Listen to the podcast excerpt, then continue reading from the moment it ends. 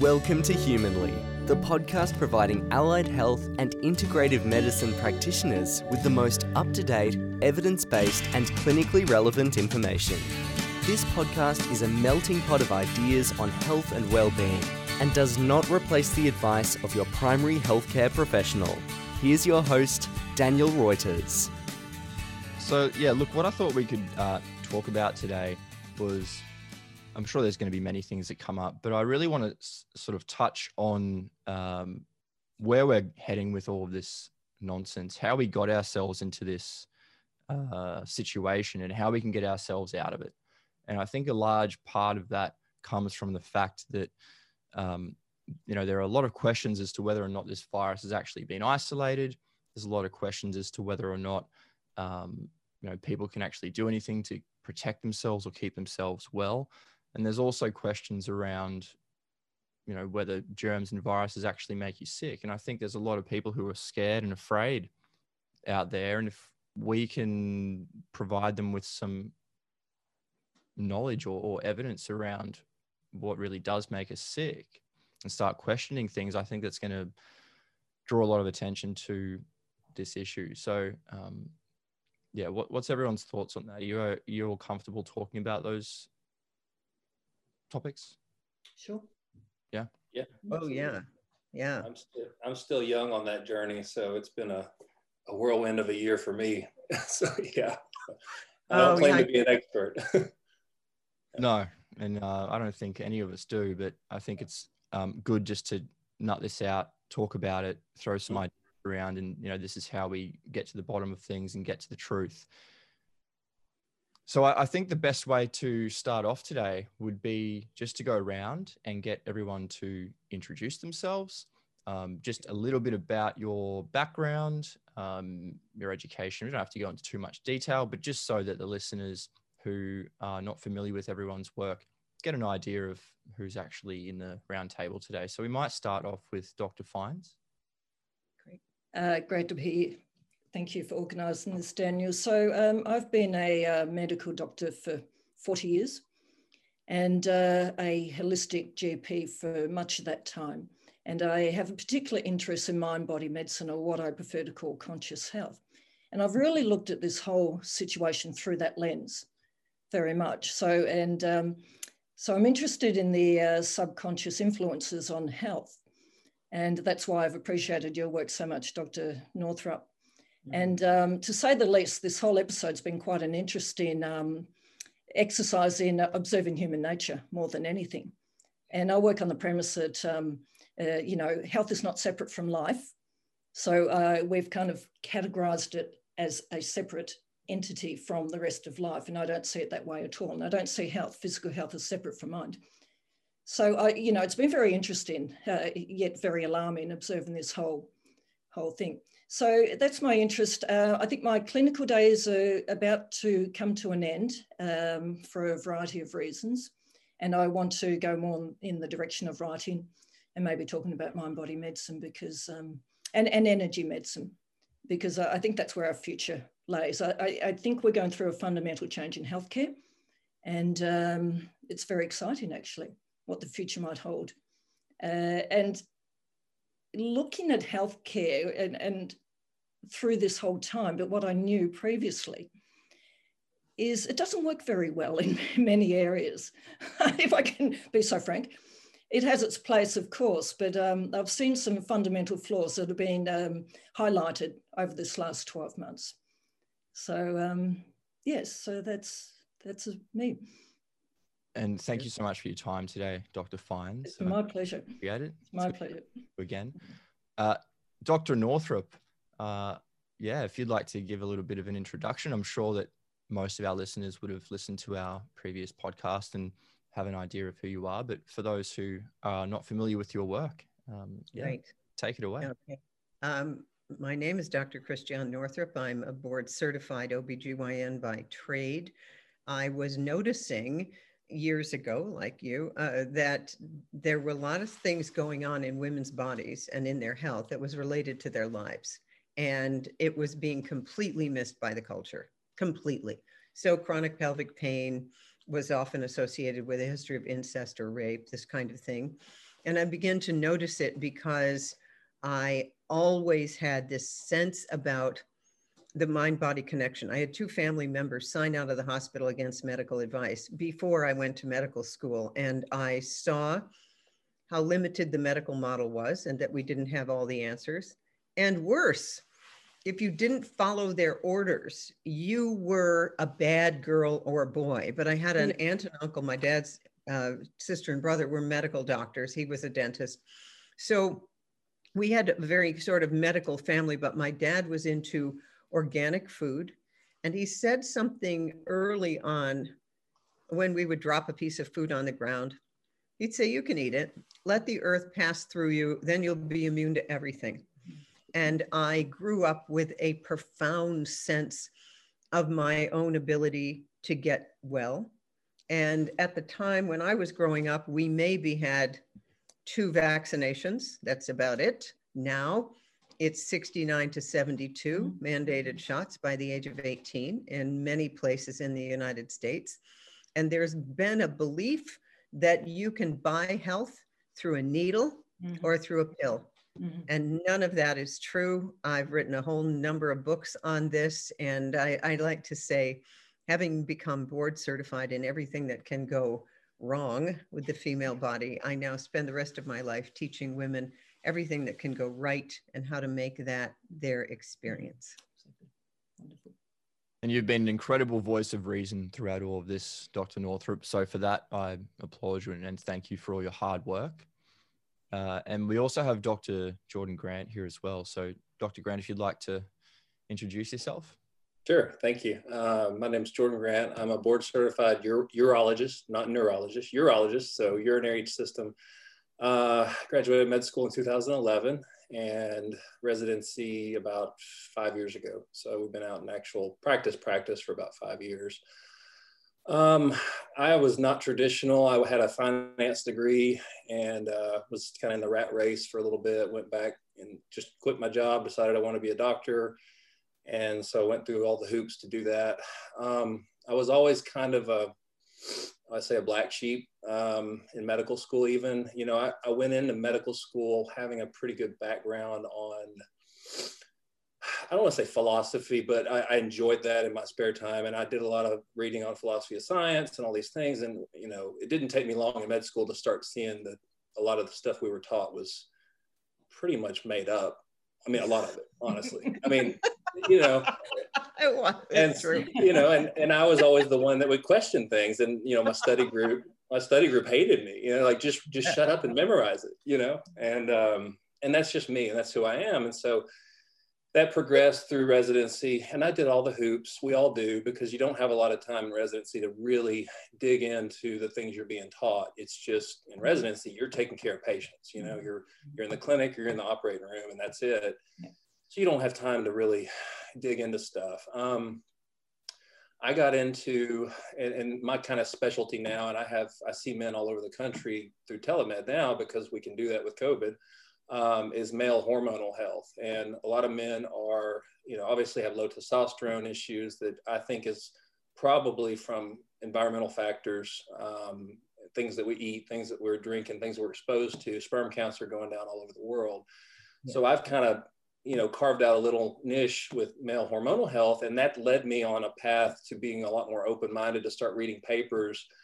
And it, it that even helped me further in this current scenario i guess because what i what i started doing believe it or not was um, i would get men who are going to these hormone clinics and being treated with cookie cutter protocols and all of them were be giving were being given aromatase inhibitors which blocks the formation of estrogen which is actually a vital hormone in men believe it or not and a lot of men don't know that. Um, and they were just train wrecks. And yeah.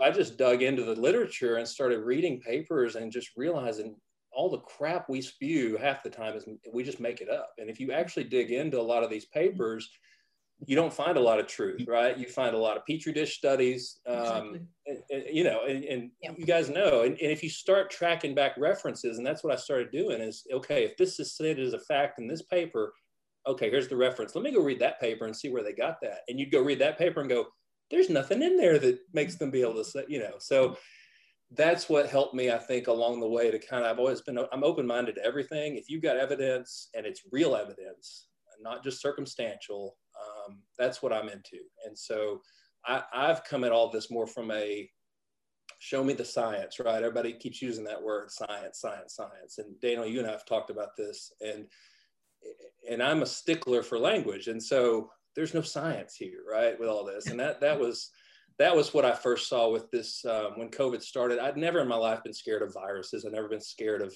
of stuff, but I never questioned germ theory. I never, you know, I just never thought about it. There were always things that were a little off to me. You know, I can debride a giant wound and leave it open to heal, you know, packing it and you know it's colonized with bacteria, right? And that's not infected, it heals fine. And those things always bugged me a little bit, but I just never thought about it. Um, and so when the COVID stuff started, I wasn't.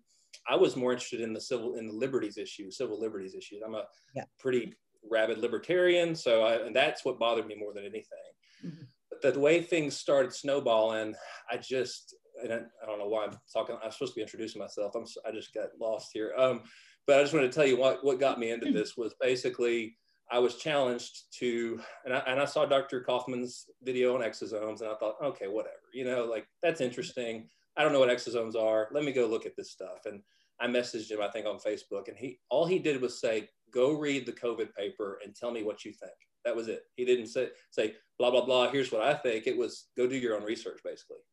So I did, and I read that first paper out of Wuhan. It was in the New England Journal of Medicine, and I saw immediately with the methods what the problem was. And I said, okay, well, they obviously didn't ever prove a virus here because, you know, they're just taking snot, mixing it with a cell culture and calling the effects proof. And I well, that's not science. He, I, but I said, okay, wait a minute, it's 75% similar to this genome. So that must mean something. He goes, okay, go read that paper. Go read the SARS-1 paper. Mm-hmm. And I did. Mm-hmm. And sure enough, that led me on the rabbit trail to probably reading mm-hmm three or 400 papers in the last 10 months on viruses. And that's probably what, half of the stuff we can talk about. But anyway, it, it's been a big game changer for me. And I mean, but I'm, I'm very much into health and I, I'm a weird allopathic doctor in that, I mean, I talk to my patients about what they eat, what they think, what they put in their bodies, uh, physical fitness, all the, I mean, I rarely prescribe pharmaceuticals. I mean, I do prescribe testosterone, which is a hormone. I don't consider that the same. Um, but I'm, I mean, I'm, I've scaled back a lot. I've changed the way I think about a lot of things throughout all of this. And it's, it's been in the mind, you know, like they were talking about the power of the mind. I mean, that's been the most amazing thing to me because I saw that with men with the estrogen thing, right? Like they would convince themselves if that lab number was out of place, that they were having a problem and they were having a symptom of high estrogen. And I would go, nope, you're not. You need to stop your aromatase inhibitors, trust the process, you'll feel better in two months. Every one of them feels better than ever. And I look back and go, so you were never having that symptom to begin with, were you? Oh, yeah, you're right.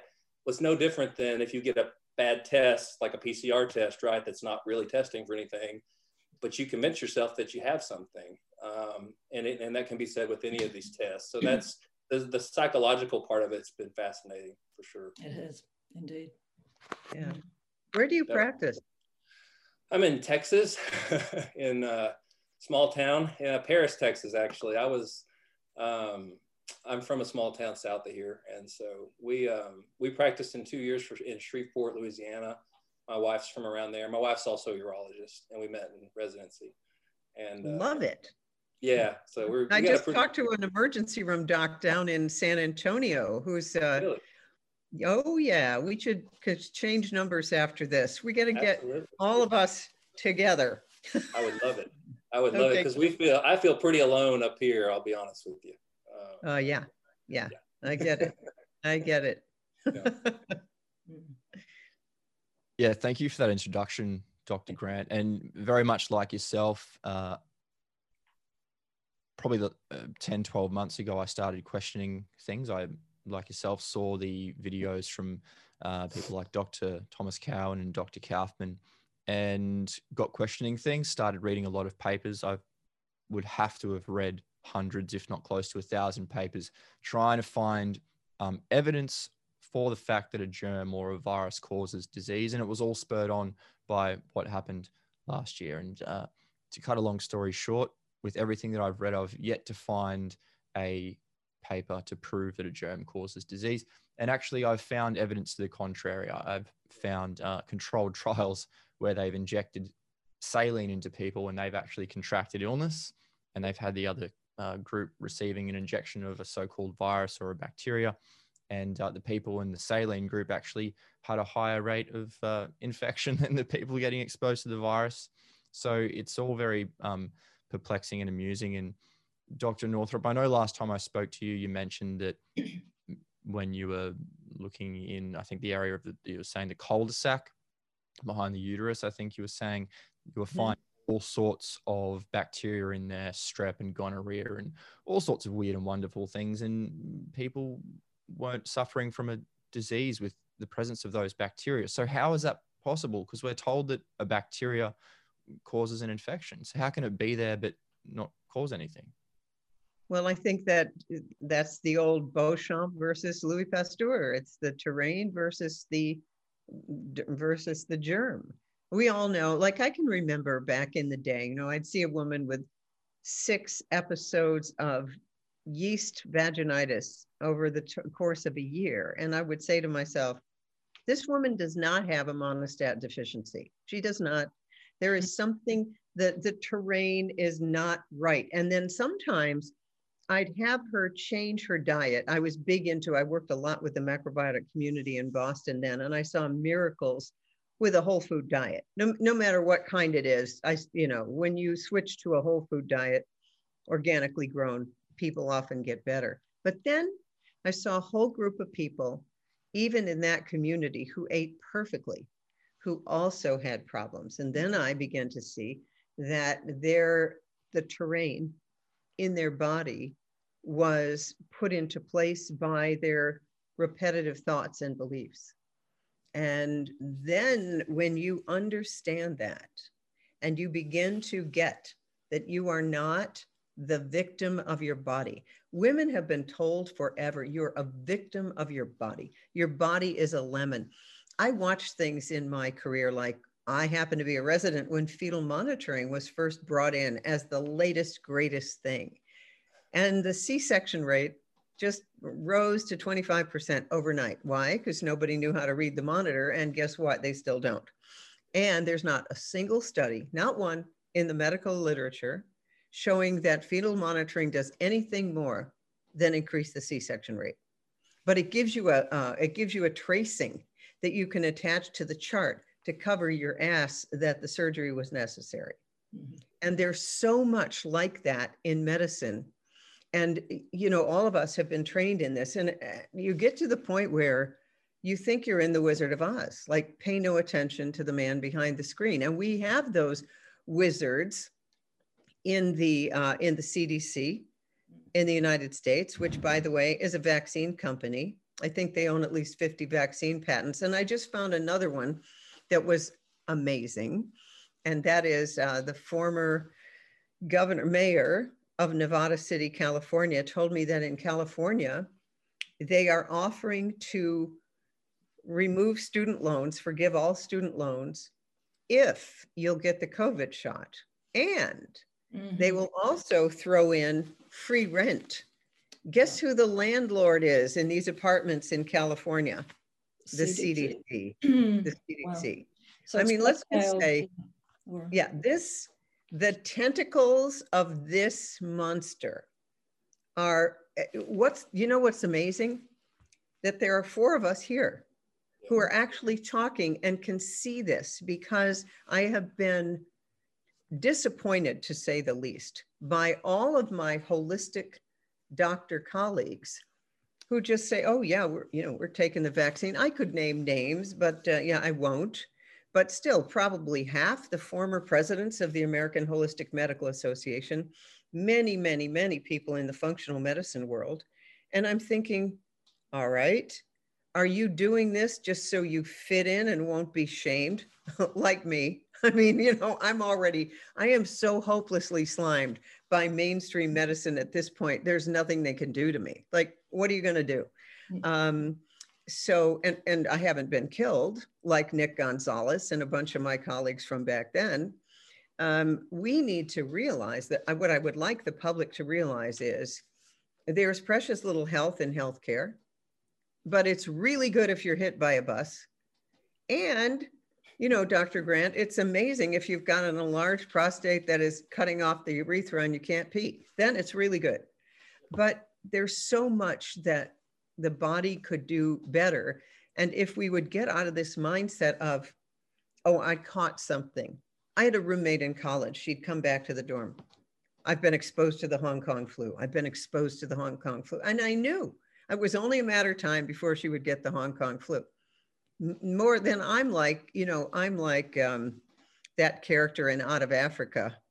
And he says, you know, where she, Meryl Streep tells him, I have syphilis. And he goes, I never catch anything. I sort of feel that way. And that's a mindset, which I'll bet you is associated. Well, we know from those, you know, that, that study done long ago at Harvard, where they measured, I think it was IgA, antibodies in saliva, after showing the students three different movies organic gardening, Mother Teresa, and war. And everyone's immunoglobulin A just plummeted after watching the, the movie of war. I've mm-hmm. got some deep state intel on Mother Teresa, so I don't know about her. But going to say maybe they would react that way to her right now.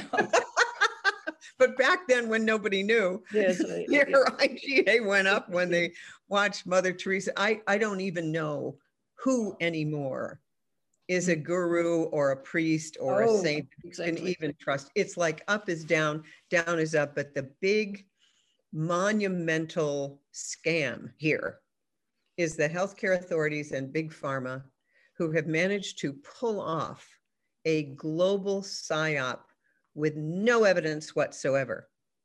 Yeah, and and um, if I may, um, I call it the campaign of terror.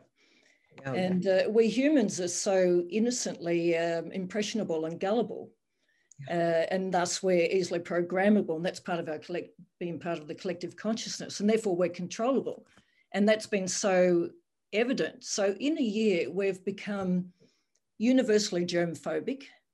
And, you know, to the extent that people are scared of the air in this country anyway, some of them, uh, yeah. literally, it's got to that point and also view each other as germ spewing entities rather than fellow human beings. So the people who organize this knew their, know their psychology down to a T and it's a complete manipulation of um, our, our, innocent human nature. And um, I think manipulating people's survival fears, as, as has been done under the guise of healthcare, and this has gone on for a long, long time, of course, or yeah. goodism, or you know, you're going to protect your neighbour, is the most heinous form of oh. manipulation, in, in my opinion. Yeah. And it's been rife. It's been absolutely rife. And you know, most people out there wearing their masks, they're, they're quite innocent. They just believe in the narrative you know, they think that they're being protected. But um, PSYOPs is the word for it, indeed. It's been quite interesting. And, and um, I agree with you, Dr. Northrup. I've been shocked and amazed at a lot of my holistic colleagues and functional medicine colleagues and very spiritual teachers.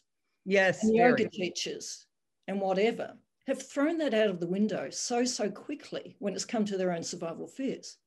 So I've heard people talking, you know, teaching for, for years spiritual principles, and then not everyone, of course. Then it's gone in a flash. When it comes back to, I might catch the virus. And it's like, how can you teach that stuff and not see what's going on? And I'm still absolutely floored by, by that. So, um, yeah, it's very, very intriguing how people have been manipulated into this fear agenda and continue to be. And, you know, the pinnacle is the rollout of the vaccines, which uh, happened in Australia yesterday. It's all starting here. And um, oh, you haven't had it before. So you haven't had time to watch everyone dropping dead yet? I, I have from overseas, of course, but yes. it's just started here. And as I was saying before, the mantra is safe and effective. End of story. Safe and effective. Like how well, you know, see that mantra has been the same with all the vaccines. It has been. So when I testified in front of our our state. So this yes. is coming up on a year ago. This was my introduction to mm. this vaccine agenda, which is the tip of the sword of this war. I didn't know that. I just innocently went up there and I had the data. Yep. And I stood there. We had three overflow rooms of vaccine injured Mm. children with their parents. Mm. People were just asking for a chance to individualize the schedule. We have a 95% voluntary vaccination rate. There was there were no scourges from the past coming back. Mhm. And so the parents would, and and we had incredible scientific experts. We had legal experts, Mary Holland, who works for um, the Children's Health Defense. Yeah. Everyone got up there with astonishing uh, science and references, and then the medical professionals that Mhm. represented the hospital systems of it, they'd Mhm. get up like a robot. Yes. Vaccines are safe and effective. They are, the adverse effects are less than one in a million. They have saved more lives than any other thing. And all of that is an outright lie. We just found out, the CDC just um, released some information of, of the number of cancer cases caused by the polio vaccine. Yes. Mm. So once you know this stuff, um, well, we doctors need to talk to each other, you know, all 10 of us around the country. who believe this. Oh, that many. Is it? okay. Yes. Oh, yes. Well, I, I think there's not too many in this country, I can tell you. Um, but Well, I, they, they want to go agree. along. So there can be all the science and all the data there, but it will not be seen. It's just like, forget that, safe and effective, off you go. And unfortunately, the masses believe that. Well, it's just a Um, chant, right? It's a chant. It, it's a spell almost. It's a spell. It's a spell. They just It's a spell. it enough that It's a people spell. believe it. And Yeah. you know, we can have all the arguments, and this is what's frustrated me, which we can talk about later, um, with trying to get people to engage this conversation about you know virus methodology. Um, and I can't get anyone to engage the argument. All I get are you're an idiot. Uh, what are your credentials? How many papers have you published? I'm going. I could be a the garbage man down the street and have a proper argument. You have to address the argument, right? Like, Yes. but they just chant. It's been isolated. Here, this article title says so, and they think they've won something. And I'm going. You think I haven't read all these articles? I mean, Mm. it. You know, it's just, but but it's a chant, and that's what that's what this. It's Yeah. the same with vaccines. It's just they just repeat it. Oh, they're safe, and and the the public just goes, well, they must be right. Yeah, I mean, Well, exactly. And that I call that blind faith, which is dogma, and it's not science at all. And, you know, the whole vaccine debate is manipulating people's survival fears. And people really believe that if they don't have the vaccines, we will be dead within years from all these scourges and, you know, uh, pandemics and uh, various illnesses. And, uh, you know, nothing could be further from the truth. And what you were saying previously, Dr. Northrup, I'm immensely grateful. I've only had a couple of vaccines in my, my life. And I also grew up in a family where they said, Your body knows how to get over it. Your body knows what to do. And that has held me in very good stead. My body knows what to do. And right from the get go, hearing about this virus, it's like, I have nothing at all to fear. And that was my gut talking to me. It's like, you know, this, there's something very odd about this whole narrative.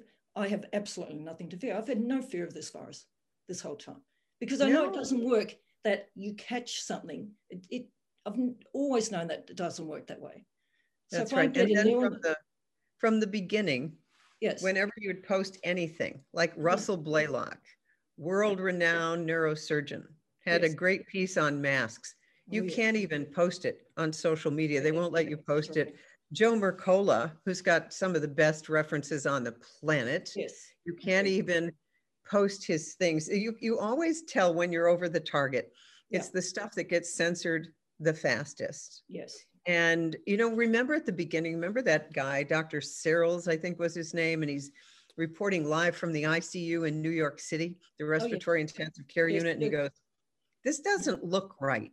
Yes. These people seem to have high altitude pulmonary Mhm. edema. They're starved for oxygen. Mhm. What is this? You know, and he's sort of in earnest, like a real doctor on the front lines, like we would I be. remember. Mm, Remember? And of course, not only did he lose his job, I mean, they sent him down to the emergency room. He lost his job as a respiratory intensive care intensivist. But then they they censored that video right away. There was a doctor in Texas. Do you remember Dr. Grant, the internist? She showed up on YouTube. She had great black cowboy boots, and she was treating everyone with the Zelenko protocol, the HCQ and zinc, and uh, you know, the Z-Pak and all that. Her patients, she said, my patients are all getting better. I know a bunch of farmers in Missouri, they all had it, but they had to feed the cows, so they didn't really get very sick. I'm telling you, this is I this is going to go down in history. Oh yes. The big I mean, we thought that the Jews in World War II, mm-hmm. you know what I say to people? Did you ever wonder what it would be like in Germany, like how Hitler got away with that? Mm-hmm. Now you know. Yeah, exactly. Now you know. Exactly. Same psychology. I mean, it's been used you know the same tactics that are just recycled i'm not an expert on that stuff but it's um that's been my biggest thing with this like y'all are talking about is the the psychology it's that it's that they know how to prey on fear right fear is all they have any state institution right that's how you get control is you keep people afraid of something whether it's war war right war on drugs war on terror war on viruses mm-hmm. so but they're playing now on your deepest instinct which is to survive and so Yep. Once people are scared that they're going to die, they mm-hmm. will do anything. They'll say anything. They'll snitch on their neighbor for not wearing a mask. It doesn't matter. Um, and that's, it's been a big, for me, and I told my wife this early on, even before I really started looking into this, was there's there is a certain side that's much more hysterical, and I don't want to make it political, but there's there seems to be one side that's much more hysterical. Well, we all found that out in Maine. yeah, yeah but they're the people who make it out like they care about other people's health when you know that's not true, right? Based exactly. on track records. And I told my wife, I said, this is not about them caring about other people. These no. people are terrified to die. I they don't know what's mm-hmm. next. They don't have any grounding. Like they are just scared out of their minds and they'll yes. do anything that it takes to stay alive. And, and that survival fear is actually a very narcissistic state. It's designed to be because, you know, if we're running away from a tiger, we're not worried about our neighbor three doors down the street. So when that's triggered repeatedly by this constant drip fed narrative from the mainstream news that most people are watching, they're maintained into that state. So it's, you know, it's uh, their, their prefrontal cortices don't have much of a look in. Their, their amygdalas are being triggered again and again. So you know, we've all had the experience, I'm sure. We can have all the data and the scientific evidence in the world. They will not see it if they're in that deep survival state. And they don't want to see it because they think if they maintain that fear, that somehow in a distorted way they will survive if they maintain. You know, Stephen King, the novelist from Maine, yes. uh, has reported that he is very afraid to fly, and when he is flying, his constant fear and anxiety is what keeps the plane in the yes, air. Precisely. And this is what's happening because people argue for the pandemic. You know, they want to, you know, don't tell me it's not happening. They want to maintain that fear because the same reason they, they think they're surviving if they stay in that that fear state. And, and people do get addicted to those um, stress hormones, of course. And yes. imagine what the fear is doing to the, to your health. I mean, that's been oh, my yeah. big you know, one of the other concerns, just stress alone. I think it's, um, you know, I'm a fan of Malcolm Kendrick who talks about cholesterol con and all that. And he's shown those graphs for the uh, massive spikes in heart attacks right before uh, Berlin Wall came down, all that, just the stress. Yeah, I mean, you yeah. can't prove that, right? But what else was going on? I mean, that was probably a factor. It was just the massive stress leading to that. And, and what's happened over the last year with people, just the sheer stress alone, I don't, it's horrible. Uh, well, it is. And, you know, sustained fear is not consistent with health. Yep. So, you know, what is happening is that it's doing the opposite, obviously, from what people think. That's you know, right. fear is a great motivator in the short term, but it's just not consistent with health in the long term because the energies are disparate. It, it can't be. So, in a funny way, we could be setting ourselves up for a pandemic. Uh, hopefully right. not. Hopefully we avert that, a real one, I mean. Uh, you know, because of, you know, all the sanctions, the social distancing, the, you know, trying to block out, um, you know, that whole idea is completely absurd to me. Trying to actually physically block out a virus. Um, yeah. Am I the only one who sees it like that? no. I mean, come on. You go into a restaurant, you have to wear a mask. Uh, you sit down, you don't need to wear a mask. You have to get up to go to the bathroom, you have to wear a mask. It is such mm-hmm. a stupid pantomime that you know i mean and and it's kind of well i need to ask you so one of the things that that i have done is i have started actual face-to-face meetings. I tell people we're the Underground Railroad here. We're hiding Jews. We're the Jews. Yeah. And there's something so healthy about Yeah. getting together with groups Oh, yes. in person, Yes. hugging, no masks, no social distancing, no little circles, no plexiglass. And what happens is this has become magical. Working with um, Pam Popper out of Ohio, Yes. makeamericans.freeagain.com. Mhm. And what happens is the well-being Mm. of getting together with other people, like you were talking about the frontal lobes. Yeah. Everyone relaxes because we're we're all here, everyone's safe. Mhm. And then you begin to get ideas for what to do. So we all went out to um, the Western Maine on the New Hampshire border. We had a Valentine's brunch at a restaurant that was going down. We wanted to save them. We all paid cash. You know, we probably took care of the mortgage for that month. Yeah. And Pam does, you know, they all, everyone goes painting at this woman's thing where she has ceramic painting and they Mm. do that on Tuesdays. And I mean, no one's doing anything else. I mean, Yeah. it's not like we're going to the ballet or movies or theater anymore. So anything, you know, we've identified bowling alleys that Yeah. will let us in. So we have uh, this ever growing stealth Yes. group. Yes. We don't put anything on social media because that's, Mhm. you know, that's where the dragons be. Mm. That's where the, the trolls are, you Mhm. know, and, and when I Mhm. have people come to the house, I say, carpool, I got some really scared neighbors who will report me, you know? Yes. Yes. Um, but I, I think anything like that yes. begins to change the the narrative because you then realize if uh, Pam has a business rescue strategy. I love this. Okay, you get 100 small businesses in one county Mhm. to open up at the same time, take out the circles, the plexiglass, the thing. Mhm. And they have a packet Yeah. for when the state minion comes. Yes. And it says, we are a well-funded group and we are suing the, uh, the governor for fraud because the governor cannot prove Mm. that there is a state of emergency with a test that was never designed to even Oh, be yes. diagnostic of anything. Mhm, exactly. And if we find that there has indeed been fraud, Mhm. you will not be protected. You could lose your house. So Yeah. are you willing to take that risk? You might want to go back home and check with your supervisor. So imagine Yeah. if enough of us, if we reach critical mass and we get there, Numbers. it's numbers. over.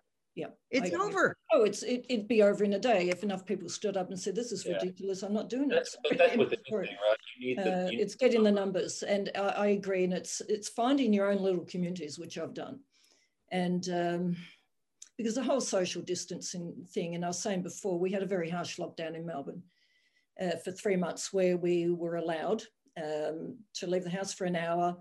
Uh, f- for exercise, we had to stay within five kilometres of our home unless we were essential workers, and we had a curfew on top of that and it was brutal. It was brutal, and there was a high suicide rate, which is completely denied.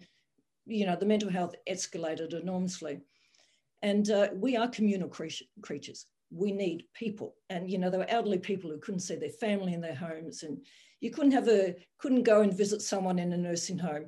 Uh, so they don't catch the virus, but they would die alone without the loving Oh, embrace. yeah, that was I mean, they're just just draconian, horrible, horrible stories. So we are communal creatures, as you're saying. We need people. It's essential. And you know, oxytocin is, is a great. It's great for our immune systems and lowers stress, particularly when we're in you know fraught situations. So all these sanctions, I see as a complete inversion, every one of them, of what is good and healthy for us. Yep. Every single one of them, particularly the masks, in my opinion. Um, I interject for one moment, if that's okay.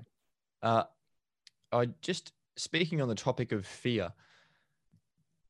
In my search of trying to identify whether or not a virus causes disease, I actually came across uh, a paper published in 1930, and in that they found some interesting conclusions. And this is a little excerpt that I'd like to read from the paper. And it said, um, it was apparent very early that this individual was more or less unreliable. And from the start, it was possible to keep him in the dark regarding our procedure. So, what they were trying to do was experimentally infect people with the virus.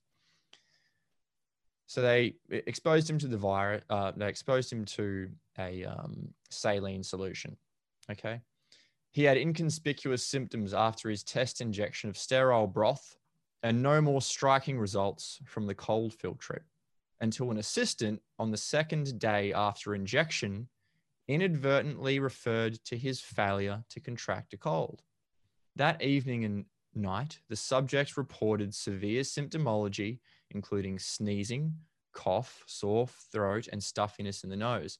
The next morning, he was told by the same assistant that he'd been misinformed in regard to the nature of the filtrate, and his symptoms subsided within the hour. Uh, and it's important to note that there was an entire absence of objective pathological changes. So, what that says to me is that he created his disease with his mind and he cured himself with his mind. So, is that what we're seeing here? Is there actually a virus making people sick, or is the fear the catalyst for people creating the illness within themselves? What, what's going on here? What do you think, Dr. Grant? Any ideas? Yeah, I mean, there's going to be, I don't think it's one thing, right? Because you do still have the normal run of the mill. I don't want to say viruses because that's out the window for me at this point, but colds, flus, detoxification symptoms, whatever you want to call them, those mm-hmm. things are still are still here with us, right? But yeah, if you have, and th- that was my another big fear of mine was if you get a positive test and you think there's a deadly germ or whatever running around, you you're going to that nocebo effect is going to probably take place or take hold. And you could you could manifest those symptoms easily. You know most of the people i've talked to over the last year you know friends around that have had what they call covid or a flu or whatever I, it's funny how i always see it happen after some kind of major stressor in a lot of these people uh, loss of a loved one and then the family all of a sudden gets sick um, i was sick in october with for two days after three three nights of really poor sleep and weather change. And I was run down and I just, you know, I let it run its course and it was fine. You know, I didn't once go get tested or think I had something. Um, but I do know that the fear can definitely do this. Again, going with just what I've seen with my background with testosterone and the estrogen issue and how men have convinced themselves that they have these symptoms because they Google searched high estrogen symptoms, which are a load of crap. And yet they they would convince themselves they had those. But then when you talk them out of it and you change their mind, they don't have them anymore, even though the levels go up. And so it's it's no different, right? And imagine this with HIV. Imagine getting a positive HIV test for all these people that means nothing, mm-hmm. what that does to your psyche. And and so it, it just I agree. I think the fear is a catalyst. I think, you know, there were some people that came out talking about New York and some of these big public hospitals that were swarmed in that four week death spike, which is by no means any kind of contagion or viral. And that's just not how it would work, even if it was real. Um, that were just panicking. These people were scared to death, bum rushing these ERs, 35 year olds with panic attacks. They can't breathe. If you've ever had an anxiety attack, it's horrible. I've had it um, because you convince yourself there's something going on and then you make it worse. It's sort of like a forward feeding mechanism. So yeah, I, I agree. I, I, think fear is, and, and, seeing a study like that, I think there was another one. Um, Kelly Brogan had posted it on her website, and I read this probably nine months ago, where they it was it was a psychological experiment, and yet they told these two groups they were getting a cold virus right in their noses, but they had them rate their health ahead of time, and it was the only people who actually developed symptoms were people who already self-rated their health as poor. Um, so they already they, they, thought of themselves as just being, and, and we see that in clinical practice, right, all the time. The patients who kind of just they've put themselves in that position to be this unhealthy as they are because of their lifestyle and the way they think about themselves, and it's sort of this downward spiral. So to me, the mental aspect of this is the biggest eye opener for me in the last year is how much the mind controls everything else because it's you know, we like to compartmentalize, right? Where the, the materialist worldview thinks mm-hmm. that just breaking things down into all these little parts and saying that's what these do and they don't it's not like a symphony to them right with the mind orchestrating everything. And and they think that again we can talk about this later the cell culture it's a joke. You think putting cells in a monolayer in a petri dish has anything to do with what's going on inside your body. I know. What, where did you where did you get that right? What empirical evidence told you that? Well they don't have that they just assume it. So it's just um, the mind is powerful. So that's that's for me. That's why I try to talk to my patients now about positive attitudes. And I have guys that'll they're on the internet all the time and they're going, well, what kind of bad side effects can I expect when I start this hormone replacement? I go, don't expect any bad side effects. Expect to feel great because if you expect to have bad side effects, you will find them. You, you, you will find them any little thing and you'll blame it on that. I see it all the time. And it's the people who overthink these things have almost this hypochondriasis about stuff that they end up having these a lot more of these health issues for sure. I'm not saying that's the only cause of these symptoms, obviously, but I do think it's a big factor. Yeah. Yeah, and if also if people knew from the very beginning that there were cheap and safe protocols that nobody needed to die. Mm-hmm. And, you know, so you got to love Simone Gold, who's just out there, America's frontline doctors, and she's mm-hmm. created a parallel system yeah. uh, of, of, telemedicine mm-hmm. so that anybody can call up the telemedicine center and have ivermectin or HCQ sent to their local pharmacy. Mm-hmm. And, you know, obviously it's better if you put it with some vitamin D. I mean, the number of people with suboptimal vitamin D levels because all the dermatologists have taught us to be afraid of the sun. I know, uh, and then vitamin C. I listened to Andrew Saul early on. He was sending tons of vitamin C to China. And this was funny. So his interviewer says to him, So if this is so effective, and you know, Linus Pauling, he wins two Nobel Prizes, but then, you know, he talks about vitamin C. So obviously he's now demented you know, I get that too. You were so good. Whatever happened to you? Nothing happened to me. Um, but anyway, the vitamin C thing. So Andrew Saul's interviewer says, "Well, if this is so effective, and it clearly is, what what do you think's going on?" Mm-hmm. Andrew Saul, without missing a beat, goes, "Satan." and I thought that's probably the best reason out yeah. there. I mean, I can't, I can't even imagine. And I'll tell you where I am. I was listening to my colleague, James Grundvig, who's an investigative reporter who works with me on Millions Against Medical Mandates. So we have a group, you know, and we put out facts. Not, you know, we, we think we think that we're getting the the movable middle, right? Um, but James was talking with a guy on the Isle of Man. And this guy is kind of organizing the whole Isle of Man. And he said, first, I had to get over my depression about what was going on. And then I was really angry, and I'm still working on that. But he said, I've, I've kind of come to acceptance. And I was talking with a person today about acceptance because watching my colleagues get the, the vaccine and friends as well, mm-hmm. and realizing that with pathogenic priming, yeah. they're probably not going to do very well in the very near future. Mm-hmm. And there's nothing I can do. And so my compassion is really, though, it's for the people who, the women whose daughters and sons have said, you can't see your grandchildren until you've had this shot. Or a husband gets the shot, but the woman doesn't, or a young woman who asked me, all right, my, my husband's going to get the shot, but we want to get pregnant. And is this going to affect the DNA in his semen? Should I stay away from that for a while? And of course, my gut says, uh, yeah, you absolutely, I mean, even in the clinical trials, yeah. they said, do not get pregnant or get anyone pregnant for six months. But that's just, yeah. we don't even know. I mean, if once you get into the transhumanism agenda that Carrie Madej introduced me to, yeah.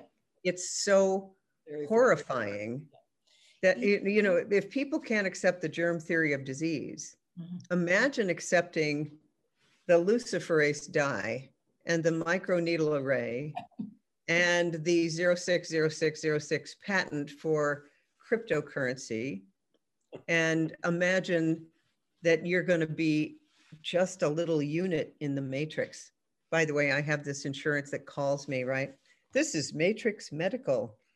You're eligible for a free uh, you know, whatever. They'll come to my house and do a physical. Matrix Medical. I mean, come on. Sometimes it's too funny. Anything it's like you are never coming here, like ever. I'm not going to get in your matrix. But I do think people like us will create a parallel system. It's almost like the old system with the insurances and all that. It just needs to die. Washington, D.C. needs to die. The whole public school education system just needs to die. We're going to be building something parallel alongside it. When I listen to these parents say, okay, what are we going to do about camp? Are kids going to need to have all these mandated vaccines to go to camp? And how do we this? And it's like, just step out of it. Don't beg for your human rights. Just step away. No compromising. That's not going to work. There is no compromising. No. I, I just heard from a, a colleague of mine who did amazing research, Winifred Cutler, who runs the Athena Institute. By the way, she creates incredible pheromones for both men and women. Sex attractant pheromones, they're really, really uh, very well studied. And she uses the money for beautiful research. Mm-hmm. So, this was research that she did on the fact that and you all know this, mammograms pick up way too many things we would die with, but not die from. Same with the PSA test, you know, um, the patient's uh, stimulating anxiety test. Mm-hmm. And uh, so she's got all the data on how they're overdiagnosing breast cancer. Mm-hmm. And, you know, Adam Schiff down at Boston, you know, with Brigham and Women's, a great head of the program, wonderful paper, all that. She says to me, I can't get it out here. I can't get it out in the medical literature. I guess we're just going to have to go to the consumer directly. And I learned that years ago. It's like trying to change your profession from within. Yep. You're competing against good looking Texas cheerleaders who are drug reps. It's never going to work. I, I 100% agree with that. No, it not, it's not going to happen within. I agree. Building something alongside. And it's interesting that, um, you know, most of my colleagues, and I'm not in contact with a lot of medical people for a variety of reasons. uh, yes. Um, a lot of people, you know, who might, you know, have a whiff that something's not quite right and not speaking out because they don't want to lose their jobs. Well, you know, that's never going to work in the long run. A lot of people are hanging on to what they're going to lose anyway out of fear because uh, the system's not sustainable. At least, at least um, a lot of things have been exposed that maybe we took for granted prior. And regarding vaccines, you know, at least some people are looking at the whole vaccine schedule and the problems with that because of the, the COVID vaccine. And they might not have previously, they might have just gone on and had the schedule. But now some people are stepping back and saying, whoa, okay, you know, this is uh, something maybe we need to examine a little bit more closely before we get them injected into the um, young bodies of our babies and, yeah. and children. Well, you know, this mRNA vaccine, yes. the um, the fat wrapper around the mRNA, the PEG stuff. I was on a a call with Dr. Judy Mikovits, and yes. she talked about how that particular substance is associated with infertility yes. because it becomes an autoimmune to uh, gonadal tissue. And I've had young women come up to me telling me they were menopausal as a result of the Gardasil shot. Yes, and you know, they're also now giving that to nine and 10 year old oh, boys. Can you talk to that, Dr. Grant? Because um, I know no, they're giving Gardasil to young men now. Yeah, and it's not, and I don't see pediatrics here, um, but even in residency, we didn't deal with that. I guess the pediatricians still okay. just really, uh, you know, and they're they're rated on their how good they are at giving vaccines. Oh yeah, I, that's I, their Yelp rating. Yeah, yeah. How many vaccines they give? Yep.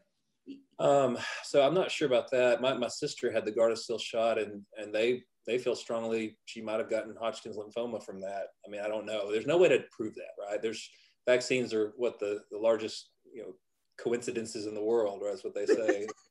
yeah. um, but going back to kind of what y'all are saying, um, I 100% agree with this parallel system, or we have, we can't change it from within. And I've said this about government for a long time because people think they're going to keep voting their way to freedom. And I'm, I don't think that's going to happen. No. Have to start something different. And I talked to my sister about this because she's a public school teacher.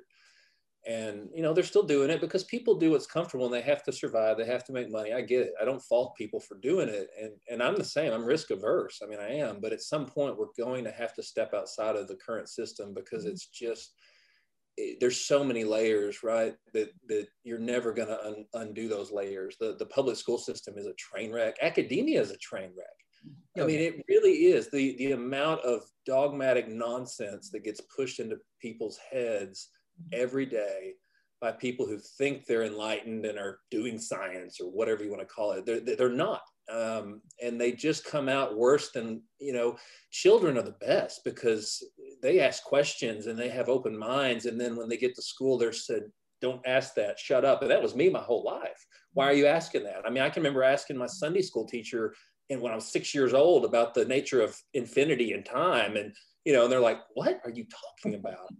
but, eh, you know, but people, I think there would be more people who ask questions like that going through, but you're just told to shut up and memorize. And, and there's a saying, you know, in theoretical physics, a lot of those guys where they're told to shut up and calculate because it's not about what's reality, it's about what you can calculate in an equation, right? Um, yeah.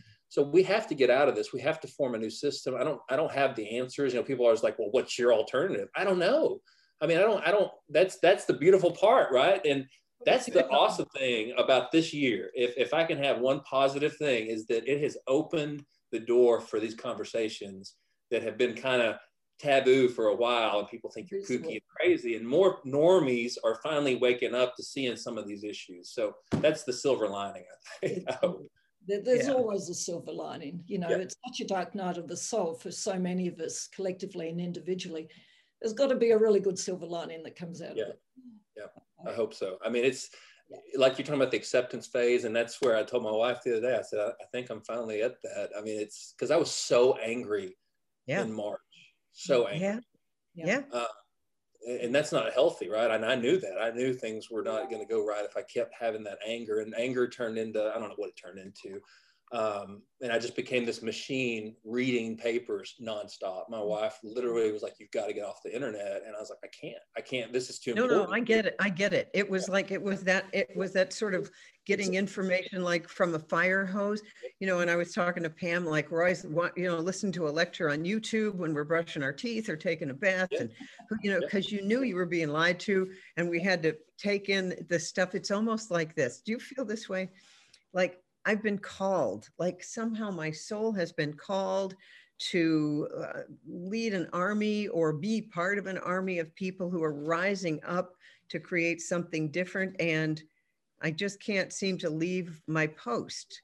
Yeah. You know, I'd like to like practice my heart more and all that, but it's, uh, you know, not until we get a handle on this. Yeah. You know, it's like I can't stop until at least one or two counties in Maine. See, I'm, I'm really into the, uh, the Constitutional Sheriffs and Peace Officers Association and Andrew Mack, because I think those are the people who are going to save us. So we're talking to the county commissioners, the ones who are for freedom, you know, and then we're all emailing them and saying, we're behind you. Because when you're just a lone voice out there and you're the only one, they're just going to pop you off. They're going to pick us off one at a time, but not when there's so many of us. Yeah. And have you noticed mm-hmm. that you're now connecting with people all over the world, like Dolores Cahill and uh, Sacha Stone, and all these people from all over the world are they're like the soul family. That's how it feels. So, you know, I think we've all lost uh, friends and family and colleagues through this, but um, the, the, the, new associations have been absolutely, um, absolutely delightful. So it's it's been yeah, a wonderful thing that's come in, out of this experience. Yep. And I agree. Um, I, going back to what you're saying about the sheriffs and constables, and uh, you know, I've I've spoken to local friends of mine, you know, who are sheriffs, and you know, you just kind of pick their brain a little bit. Ask, you know, they come down with a mask mandate. Are you, are you guys going to enforce it? And I've been telling people, talk to your law enforcement friends about this because that's a big deal, and they need to be held you know accountable. And, and you will find i think more so in the sheriff's uh, departments than the police um, a little more friendly to constitution and liberty. And um, you know it's good to have those conversations because you we got to hold everybody accountable for the for what they're doing. And I, you know it, i don't know. I, I, have so many thoughts flying around right now. It's um Mm. as far as like losing friends, I mean, I don't know that I, I, probably don't have a lot because I'm such a kind of an outcast anyway. I mean, we're friendly with everybody. um, we don't, you know, I've never been a big social uh, butterfly. I'll put it that way. But, uh, but seeing some of the, and I'm, I'm, seeing what's going on around us, and we're in Texas, right? I mean, it's not Mask City around here. I mean, but it is for Texas. It's insane for for where I Right. live, and I never thought that would happen here. Yes. and I That's can right. remember vividly remember in March, at the end of March, a friend of mine in Arkansas who had a friend who knew something said, governor's probably going to be issuing a mask mandate tomorrow. And I thought, huh, well, that'll never happen here, you know. And within about a week, Governor mm-hmm. Abbott's on the whatever the news and and doing this crap, and it, it just was this mm-hmm. gut wrenching Yeah. feeling. And then, but seeing people that go along with it, people I never thought would, that's Yeah. been that's when the, the hardest thing for me is just seeing the like you say the, the almost like the neighbor turning on neighbor um yes. it's just crazy the mind control and the fear like we're going back to the fear but you know the i don't know I, the patients i've talked to right and most of them actually most of my patients are pretty savvy i mean most of my guys they're driving down from i mean we're real close to oklahoma and they're cowboys from oklahoma and Okay. they get it they're like doc what do you think about all this? And i'm like what do you think about you know i kind of leave it turn it back on them. I don't want to fill their heads with anything that i think. Yeah. and they'll kind of go into their spiel and i go i think that's wise you know or something. They'll ask me about the vaccine. And this has been the really interesting thing the last few weeks. What do you think about this vaccine? And I, mm-hmm. are you getting it? And i'll say no i'm not getting it. And i'll give them just a few reasons. And you can almost see relief in their eyes you can see that they've been just tormented about this because of the peer pressure Mhm. but they yeah. know deep down they really don't want to do it and that's just been it's been amazing Well, think about it. Okay, so we have a virus with a 99.7 or 99.9% survival rate. What are we doing? oh, two. Giving a vaccine that has a, a you know at least a 13% adverse reaction rate. What are we doing? You don't you don't need it when there's such good therapeutics. And I guess if I want the audience to know anything, it's there isn't any need for this. We mm-hmm. have cures for whatever this thing is. If it's exosomes, it's, it's if it's from, you know, 5G. Because did you notice last March, while you were sleeping, 5G towers were oh, going yeah. up like mushrooms Oh, very- everywhere. Very, much so in my area. Very Yeah. Alarming. yeah i think regardless of what it what it And, is curfew we had. Um, Yeah. You know, many just popped up like mushrooms. It's actually the terminology uh, I used. I mean, the thing about masks is how anyone actually believes they work is beyond, you know, I, I don't understand how people actually think it's it's protecting their health to wear one of those germ breeding health hazards, in my opinion. Well, it's not just for no, it's protecting others. That's how they get you. That's the, that's the psyop right Yeah, yeah. there. That You wear, you know, we had on our the you know the highway, wearing is caring. yeah. Oh my God, you know, the BS of that one. Oh, yeah. And then you get the vaccine, it's virtue signaling. yes, It is this weird fascist, you Mhm. do it for the good of community, your Yeah. community. Yeah. Oh. Wear the mask, decrease oxygen so you can't you think, but you're going to do that for others. It is the biggest load of crap that has, eh, but you know, you were saying that earlier. Um, this beautiful, empathetic, compassionate, innocent human nature, where you really do want to do what's right for your fellow man. And they've hijacked it. Exactly. And what has These, hijacked these surprised, dark controllers. yes, I agree. And what has surprised me is how compliant the, the youth have been in this country, at least. Yep. You know, the vast majority, obviously with some exceptions, have been almost unquestioningly compliant. And someone said, Well, that's because they've been in the Bill Gates psyop called education for the past 30 years. social engineering. But uh, someone said, well, they've been told that if they don't do comply and wear masks, they'll be killing their parents and their grandparents. So, you know, that sort of goodism, we have to do this for others, has infiltrated that young group because I expected them to come out and really protest against this. And uh, I think they're gonna. I think they're gonna be kids about it and see it as a fashion statement. Oh, let me see your mask. Your, your mask is cooler than mine. We were talking about that the other day, and it's it you know been- it's just becoming normal to them. But Yeah. you know, I think with the youth, you know, they've been already kind of isolated more than we probably were. With you Yeah. know, I know I sound like my parents used to, right? Talking about video mm-hmm. games and all that, but I think there's more. You're you're sucked into the computer more anyway. All of us are and they're into into technology and they they mm-hmm. they think technology is cool right they think technology is science it's not mm-hmm. Um, and so they'll go along with all these people saying the science, the science, the science, because hey, science is cool, right? They're wearing their NASA t-shirts, they think they're mm-hmm. awesome.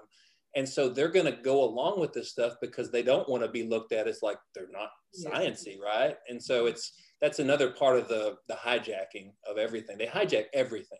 And mm-hmm. that's what pseudoscience does. That's what virology has done.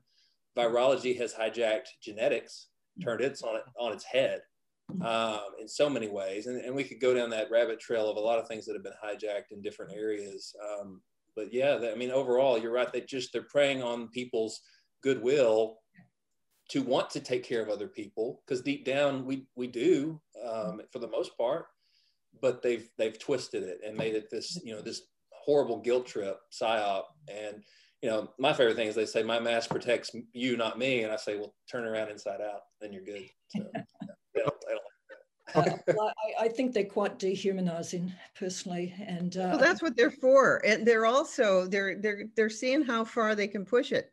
Yes. You know like oh well that didn't take long mm-hmm. you know?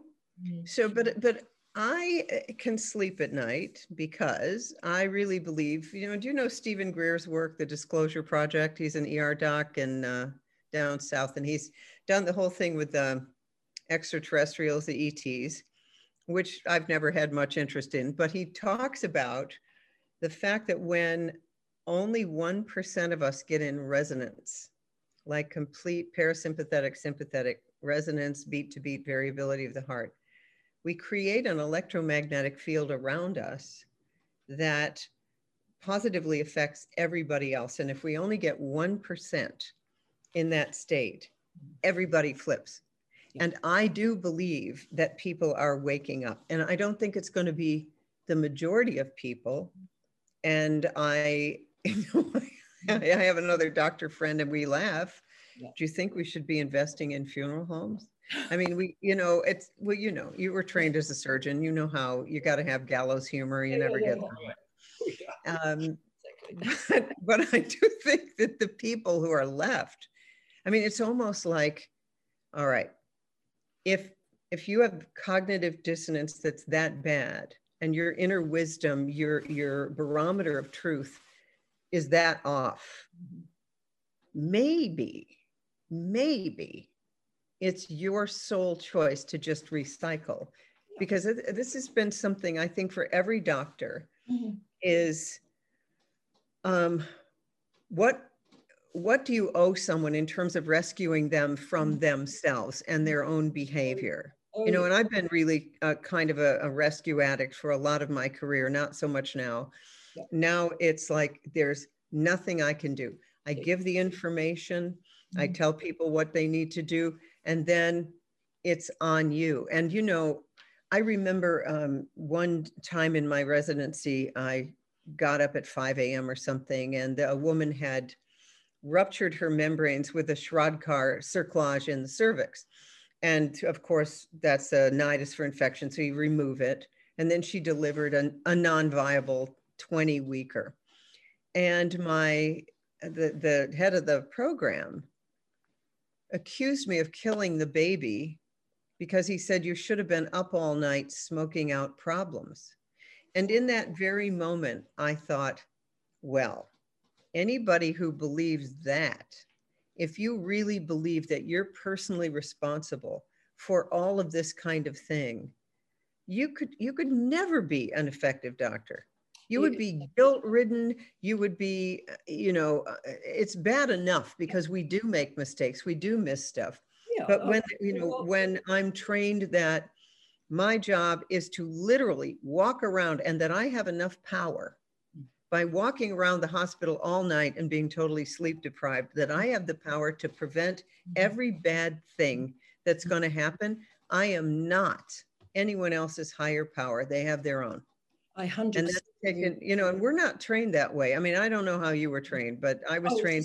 It's the same. We're responsible for everything. Oh yeah, pay many thousands in medical defence, etc., etc., and um, that uh, responsibility is imposed upon us by the system. But it's, right. it's based on a total misconception, as you said, because the soul's going to choose, I believe, to go when it's going to go. And we, we might play a part. If they have decided they're staying, we might play a part in that. but we, we, we're not the final um, arbitrator of whether. No, and, and meanwhile, Big Pharma is immune to anything and everything. I mean, if you just think of the ridiculousness of that. Yeah. yeah. And the thing also is that you like illness and even death is not always the enemy. But this yeah. whole COVID thing has pointed out that, well, you can't get ill. You most definitely cannot die. But you know, it's it's sometimes a tough love teacher to to get an illness. It's you know, I, I think the body's never, it's always on our side, even through the experience of illness. Yeah. Now, I, as physicians and healthcare practitioners, of course, we want people to be as healthy and live as long as they can. But a lot of that is out of our hands. And sometimes that illness is a perfect catalyst for them to grow and develop. And that includes infectious diseases and childhood um, pandemics as well. You know, the measles and the mumps. Uh, some would say, well, the child had a, a jump in its uh, maturity after surviving that infection. And we know there'll be a small percentage who don't survive. But we, we've totally bypassed that sort of understanding that illness sometimes is the greatest teacher. So we're trying to physically block out this supposed virus with mechanical means. I mean, in this, where I live, we even have people with big bottles of disinfectant and cloths in outside areas, spraying disinfectant on, on yes, true. true. And I, I, looked around when I first saw this and my, my jaw just dropped and I thought, this can't be real. I'm, I'm imagining this. But what surprised me more is that no one else seemed to notice that someone's with a bottle of disinfectant at the beach spraying yeah. outside structures with this um, disinfectant. New, normal, right? New normal. Yeah. Apparently, that's um, normal.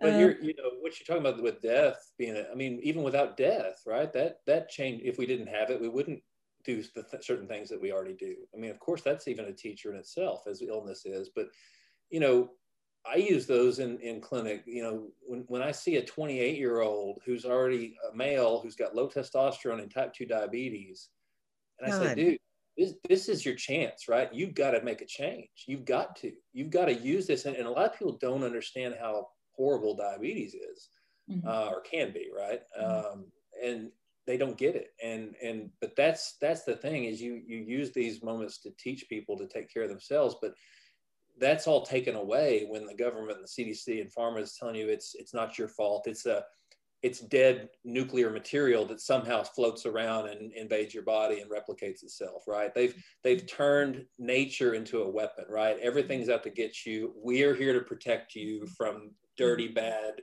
invisible things, material that's roaming around trying to kill you um, it's insane. Instead of teaching you that your health is your responsibility overall yeah there's still things out there. I mean there's toxins in the water and the soil and the air and right and things that we don't have control over unless you go live in the most pristine conditions on mm-hmm. earth and provide for yourself which nobody not many people are going to do. So it's hard to avoid those exposures but you can still control what you can control, right? And that includes what you put in your body, number one, what you do with yourself physically, and then emotionally. I mean, you see people in these toxic, excuse me, toxic relationships, stressed all the time, um, massive drug abuse going on, alcoholism, and, and, it all feeds off each other. And they're the sickest people. And I'll see a 40 year old who looks 30 years older than that. Um, yes.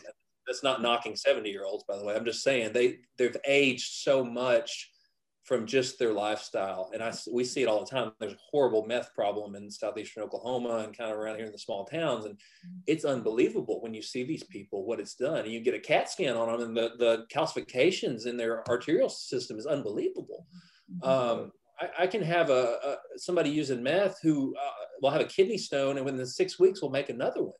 Uh, that wasn't there, right? There's something metabolically going on. Like, so whatever these people are doing, it's just not appropriate for their health. And so we we have to push that but that's not taught to us right in medical school and in residency.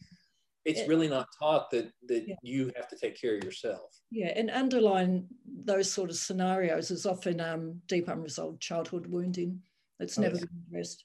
And then Absolutely. it becomes you know escalates for, for, from there and it may never be it's often not addressed.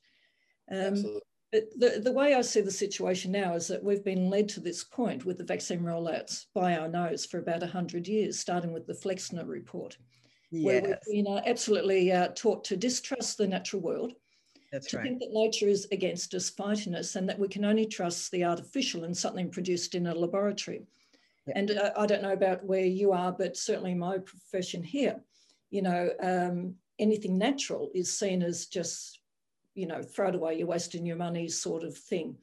Um, so that that's kind of a mindset that's been taught in, in the profession here. So, you know, the, the rollout of the vaccines is the pinnacle. As you said, Dr. Northrup, there's very little talk about vitamin D, vitamin C, and these affordable, safe, accessible therapies that, uh, you know, are immensely beneficial. Yet people have seen the rollout of a, a woefully inadequately experimental um, vaccines that, that's going to mess with our genetics for who long, who knows how long, as the savior, because we've been taught to not, you know, distrust the natural and only trust the artificial Yep. within the, the profession. Um, yeah, Well, and you can't patent the natural, exactly. therefore you can't make money on it. You know, if this is synthetic mRNA, and it is, yes, exactly. And uh, Dr. Carrie Madej was at a meeting in 2012, she said in London, where they literally talked about yes, patenting yes, the humans who would be injected with this mRNA. And now Moderna, in an article that I read, said, yes, this is just a platform for we can do anything with this mRNA, getting your body to Mhm. produce the antibodies against the spike protein yes. of the COVID thing, which is, and we don't even know what it's the spike protein of. But as Sherry Tenpenny points out, yeah, exactly. then the type 1 macrophage will go in and create inflammation. Mhm. But this has a Trojan horse aspect where the type 2 macrophage that's supposed to clean up the inflammation will not work, is, am, uh, is has amnesia. And that's how it's, that's the one to, that's how it's going to create massive inflammation and autoimmune disease. Not now, but at a later, down the track, yes. down the track, yeah. Yeah, I, I mean, I've been concerned about the nanoparticles too, just like you say, the PEG, um, the lipid nanoparticles, you know, in the trials, they looked at where those accumulated, uh, lymph nodes, spleen, liver, massive accumulation. And you don't know where else they're being taken up, right? Um, I, Yeah, don't, I don't know enough about them to know if they'd even need a specific receptor, if they just diffuse across the cell membrane based because they're lipid, right? Um, I don't know, but that was my biggest concern. Was I mentioned that to somebody on Facebook? Um, I just mentioned some concerns because I try to stay, you know, I Yeah, I yeah. You know, and I just say, well, here, here's some concerns. Where, where are these particles going to go? Mhm. what cells are going to take them up, what will be the response, the immediate response. Uh, and they, they just said, oh, that's just crazy. And I go, well, that's even legitimate. Even in these papers, they mentioned it. Like before they did the emergency youth author- authorization, you know, those all those files were released. Somebody hacked all those and released them. You can read them. And those were the same exact questions I had said. And then, you know, a lot of people say, this will never in- integrate in your DNA. That's in, you know, it's not going to happen. And I go, okay, no one can say that for a fact. There, we You do can't. have our own I don't know. reverse transcriptase in our bodies, right? This is known. So to say that it's impossible, that's insane to say that. Oh yeah, that's right. oh, i- i- extraordinary. It's interesting that they uh, banned hydroxychloroquine. It was illegal for me to prescribe it. They came in February of last year because of, um, even though it was around for decades. Yet it's okay to um, roll out, as I said, a woefully inadequately tested experimental vaccine on the largely healthy population. This is what people forget. So we can't give a, a good medication to a sick person, yet we can give this experimental vaccine to the whole healthy population. And we know there's an agenda behind it, but the public don't. That's that's what's so concerning. Yeah, but here's the deal. Yeah. But here's the problem. Here we are, we know this. Yes. We tell the public this, Mm. and we're the crazy ones. Oh yeah, of, course. Uh, So, so there's no, No. okay, the way I see it is it's probably time for them to recycle Yeah. because there's nothing I can do. And if that's the path, I want to uh, allow them the dignity of their own timeline. Exactly. And I don't want to spend my time, and I know you don't either. I don't want to spend my time so frustrated Yeah. that somebody can't see this. But, you know, even in my own inner circles, we have people whose husbands are getting the vaccine. They don't want it, uh, whose, you know, whose children are getting it. Uh, and it's causing hmm. so much, so many rifts in families. And it's interesting, Dr. Grant, you said, you know, they say to you, they say to my friend who doesn't want his mother to get the vaccine, well, his nieces say, well, you're not a doctor. And I said, Mark, I have to tell you something. If you were a doctor, then they would say, but you're not the right kind of doctor. well, right. you're an OBGYN. What do you know? Like back when I did the vaccine mandates, I had pediatrician friends say to me, You're a gynecologist. Stick with that. You don't know anything about measles, right? Yeah. And then, so the only way that anyone can have a clout, maybe, is to be a virologist. And we have world famous virologists who have said this is a total scam that doesn't matter either. That I think that cognitive dissonance yeah. is where we all land. Yes. Where it's easier to believe a lie mm-hmm. than to wrestle with the truth. And I think I go back to that movie Spotlight. Remember the spotlight about all the sexual abuse of uh, children by priests, mm-hmm. starting out in Boston, and the Boston Globe did the investigative report. This was back when they actually had reporters yeah. instead of pharma employees. And um, and I I did my training in Dorchester, Massachusetts, in eh, South Boston, with all the Irish Catholic, and they went to church. The priest was it, and I couldn't help but think, what is it like mm. when you've had three generations where the priest was God? You went to the priest for confession every week.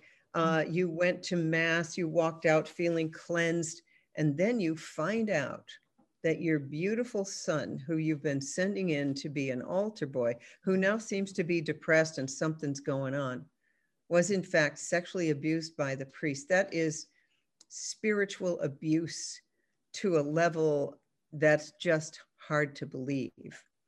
So, if that was happening, and then at the end of the movie, mm-hmm. all the credits roll, all the priests from all over the world, every country, they name the names, name the names this is going to be like that.